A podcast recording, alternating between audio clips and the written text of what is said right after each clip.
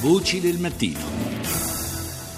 Cecilia Romero è la figlia di un cugino dell'arcivescovo di El Salvador, Oscar Romero, ucciso dagli squadroni della morte 36 anni fa, il 24 marzo del 1980. La sua è la storia di una famiglia costretta a fingere di non avere legami con quel vescovo che era divenuto un simbolo, obbligata a mentire addirittura talvolta sul suo cognome. Da qualche anno Cecilia Romero vive nella Tuscia eh, in Italia e il 23 maggio dello scorso anno è tornata in Salvador per assistere alla cerimonia di beatificazione di suo zio. Uno zio, possiamo dire in questo senso, finalmente ritrovato. Ascoltiamo il suo ricordo al microfono di Rita Pedizzi.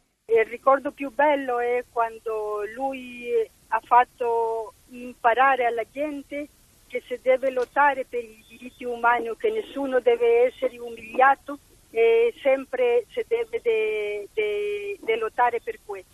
È uno dei più belli ricordi che, che, che ho. A lei come nipote cosa insegnava? E lui mi ha insegnato che eh, una persona sempre doveva essere una lottatrice delle cose che, che non ti piacciono, tu devi difenderla con gentilezza, con educazione, si può ottenere lo che come, come, come ragazza voleva.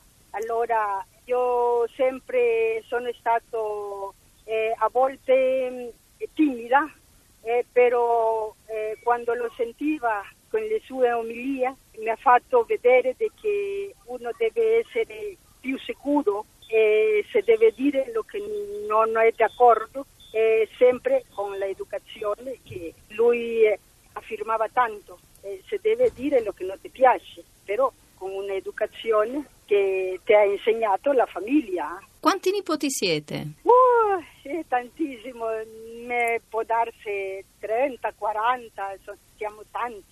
La famiglia Romero è immensa. Quando fu annunciata la beatificazione?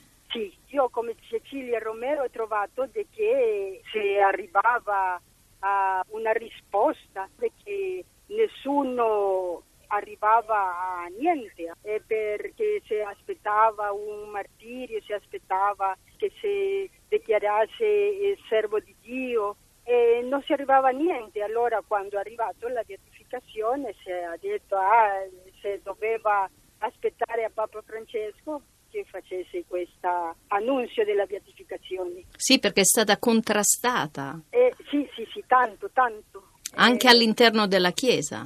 Anche all'interno, che sono delle cose che non capisco e penso un giorno la capirei meglio perché adesso sono abbastanza confusa, però piano piano capisco. Cosa ricorda del rapporto che aveva con le persone? Bene, il rapporto che aveva era come di un papà con i suoi figli.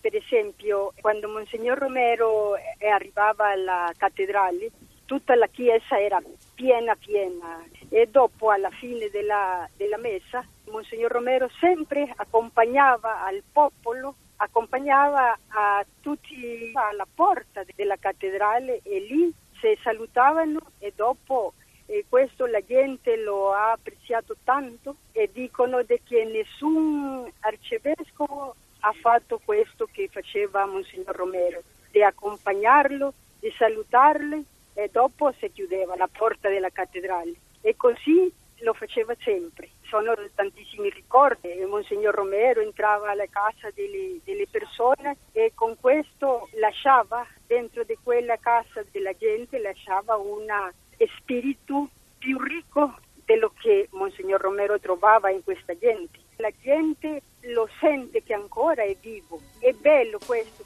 perché quando si parla di Monsignor Romero e la gente lascia qualsiasi cosa per sentire l'anniversario per esempio, lasciano tutto per, per stare presenti e poter assistere alla celebrazione dell'anniversario de, del Beato Romero.